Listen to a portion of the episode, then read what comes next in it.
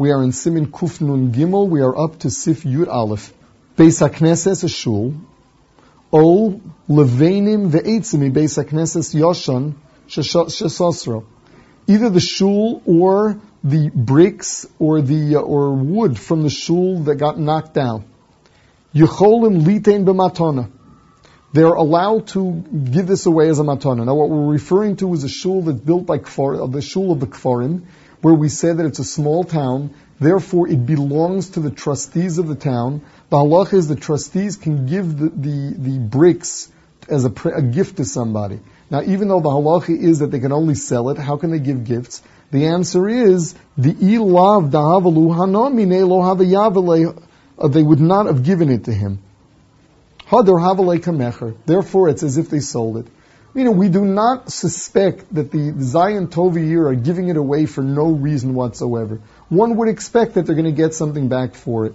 The Mishnah brings down those that hold that as a result of that, that would have to be that these are people that that live nearby.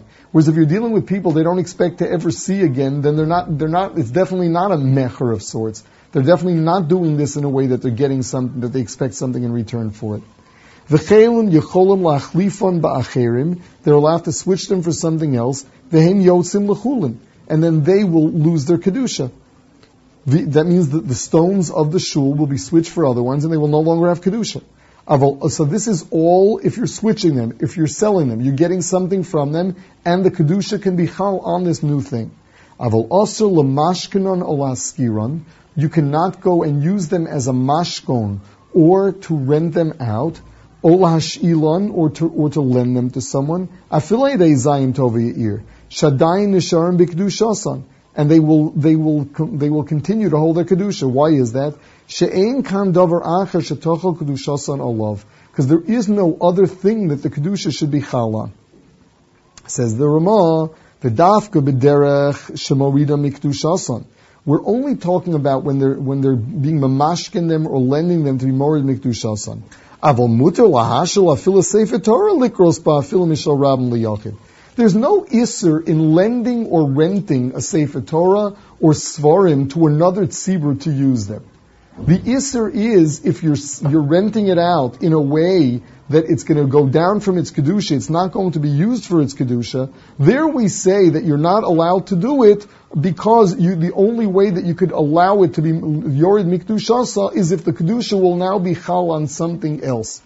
Whereas in a case where it's not losing its kedusha altogether, all you've got is a change of ownership. There's no isser in that whatsoever. So that the isser is not that lending a sefer Torah lamosh lending a davar shebekdusha is a bizayin. The isser is that lending it for something that where it's not going to be used for Kedusha, that's where you've got a problem. Um, whereby um, the halacha would be that sale would be mutter, um, but not uh, but not lending because when you sell, so the kedusha falls on the next thing. So remember, we would have to be machalik also between the stones of the building and a sefer Torah. Stones of the shul, once you switch them, the stones lose their kedusha. Not so when you're dealing with the Sefer Torah, which obviously will never lose its Kedusha, regardless of what it is that you sold it for.